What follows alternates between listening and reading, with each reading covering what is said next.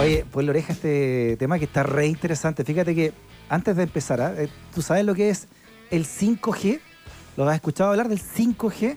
Bueno, tranquilo, porque según lo contratado por un estudio de Samsung Chile, junto con la consultora Fieldwork, alrededor del 95% de nosotros no sabemos realmente de qué se trata la red 5G y entre los cuales también me cuento. ¿ah?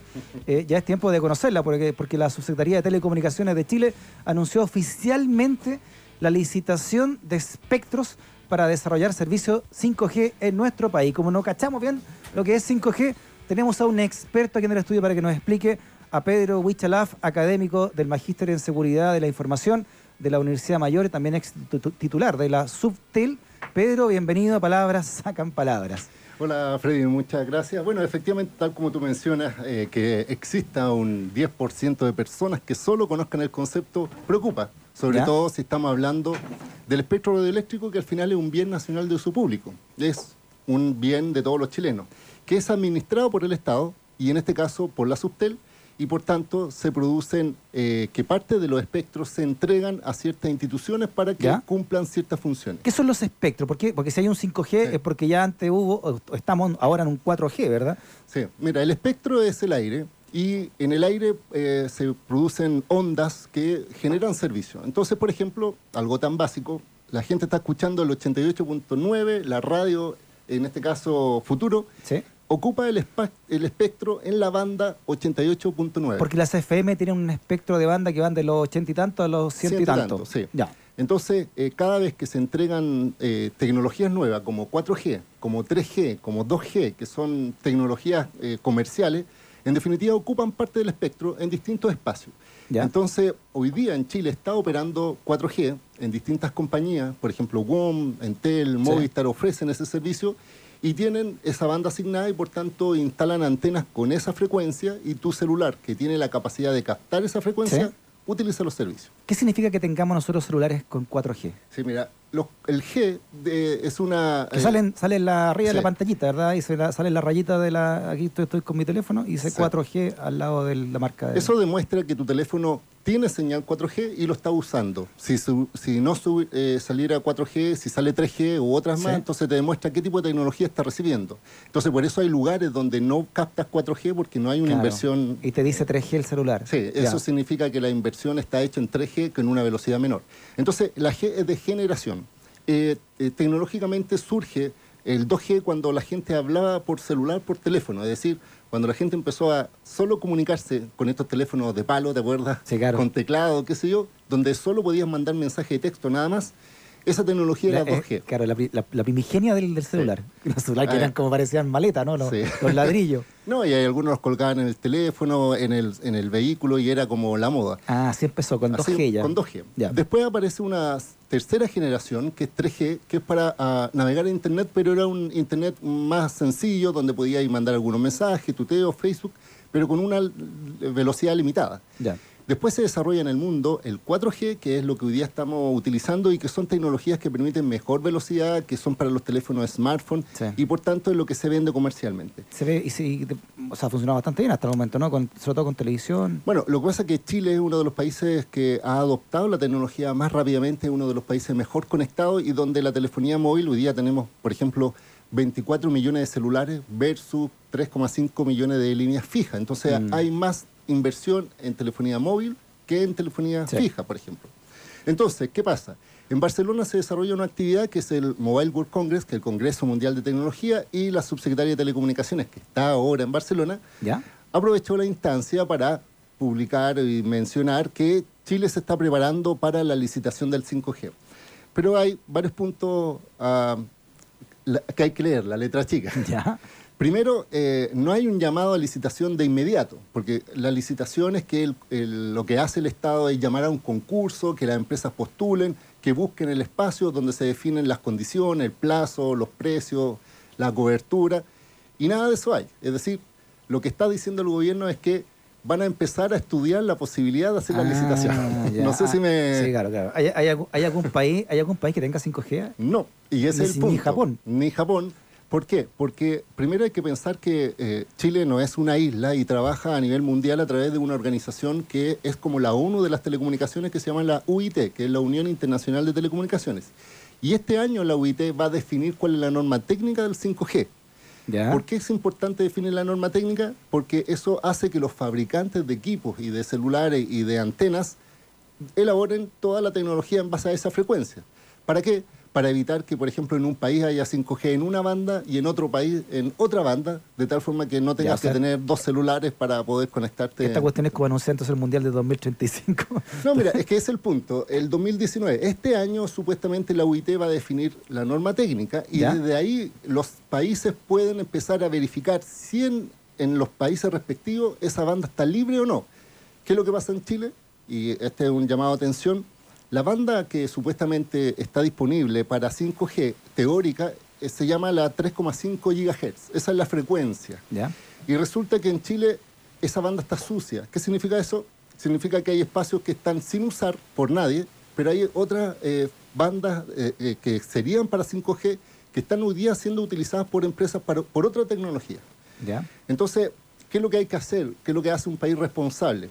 Tiene que hacer un despeje, es decir, correr, limpiarlo y decirle a esos operadores, ¿sabe qué? Usted tiene otra tecnología, pero como va a estar destinado para 5G, córrase.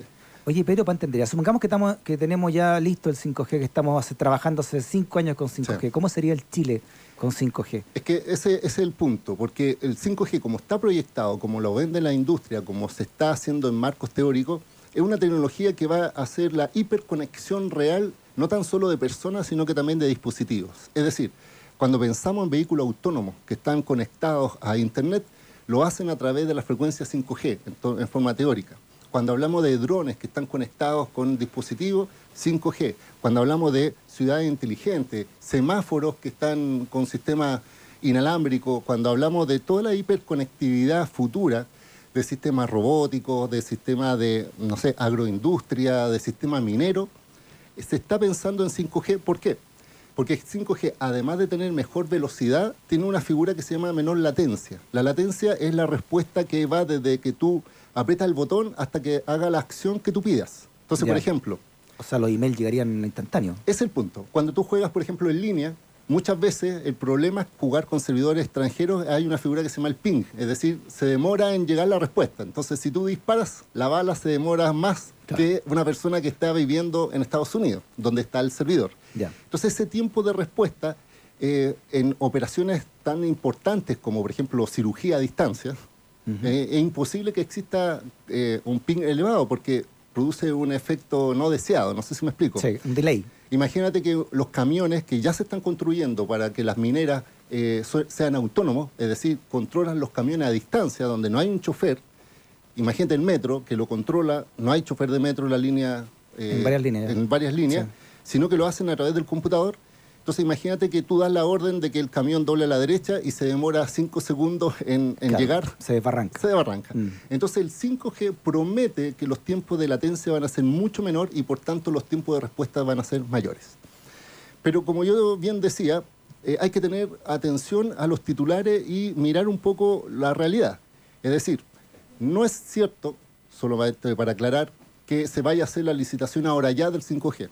El gobierno no lo va a hacer ahora. De hecho, ellos tienen proyectado para este año hacer una consulta pública, el próximo año resolver varios temas legales que existen para tener pensado el 2021 o probablemente el 2022 ya esta tecnología desplegada. Bueno, Movistar eh, presentó dudas sobre el 2022 es que eh, efectivamente Movistar está mirando como una empresa internacional, es decir, no está mirando tan solo Chile, sino que está viendo el desarrollo, porque además tienes que pensar que todas las personas vamos a tener que tener un, celular nuevo para poder recibir 5G. Es mm. decir, los celulares que hoy día tenemos no tienen la capacidad de, de recibir 5G, de tal forma de que si hoy día instalaran la antena en la empresa, colocaran todos los dispositivos, no disfrutarías del 5G porque hay que hacer una inversión también de los usuarios de, cambiar el celular. Oye, ¿y en qué se nos transformaría el celular con un 5G?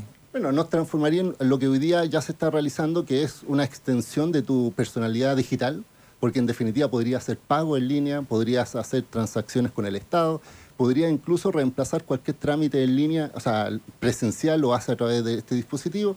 Se pueden hacer algunas cosas como, por ejemplo, educación a distancia, eh, hablar, eh, por ejemplo, un video chat. Ya, eso ya se hace, ya, o sea, sería más rápido, sería más eficiente. Más eficiente, por eso, pero, pero estamos hablando de ámbito más profesional. Imagínate, no sé, una reunión directa donde hay un desfase, un delay, Hoy día, por ejemplo, si tú hablas con WhatsApp audio, tienes que esperar un poco que la persona termine de hablar para poder tú hablar. En cambio, estas comunicaciones van a ser tan automáticas eh, y rápidas que obviamente eh, está enfocado a eso. Entonces, hoy día existe, para que en Chile exista 5G, hay tres hipótesis primero que el gobierno tiene que resolver. Primero, la infraestructura habilitante, es decir, 5G a nivel mundial se va a soportar sobre las tecnologías 4G y 3G que existen en el país. Entonces, si en el país existen zonas que todavía no tienen 4G, va a tener un desfase más atrasado que respecto de las cuales sí existen. No sé si me, explico. Es decir, la misma infraestructura del 3 o 4G va a servir de base. Entonces hay países donde no hay un despliegue efectivo del 4G y por tanto están más atrasados que en Chile. Pero hay zonas rurales de Chile y zonas incluso urbanas donde no hay buena conectividad Imagínate aquí en Santiago, las zonas rojas denominadas, mm. donde las velocidades de Internet son muy lentas. Ni siquiera hay 4G en Santiago. Entonces, imagínate que yo fui a la isla de Pascua cuando era subsecretario de Telecomunicaciones y ellos me decían, aquí el 3G es un mito, porque no lo vemos. Y de hecho había un problema. Eh, ciertas empresas vendían 4G en el territorio nacional y un isleño pascuense compraba el plan pero no navegaba en 4G porque no existía esa tecnología. Entonces, el primer, eh, la primera visión de Estado es cómo incentivas de que hayan inversiones necesarias para que haya un chasis para el 5G. No tan solo liberar la frecuencia, sino que preparar todo el escenario. El segundo punto es qué va, qué va a pasar con los conflictos que hoy día existen. Es decir, hoy día ya hay problemas de empresas que, que están ocupando ese espacio del 5G futuro y lo están usando en otra tecnología y que no quieren salir.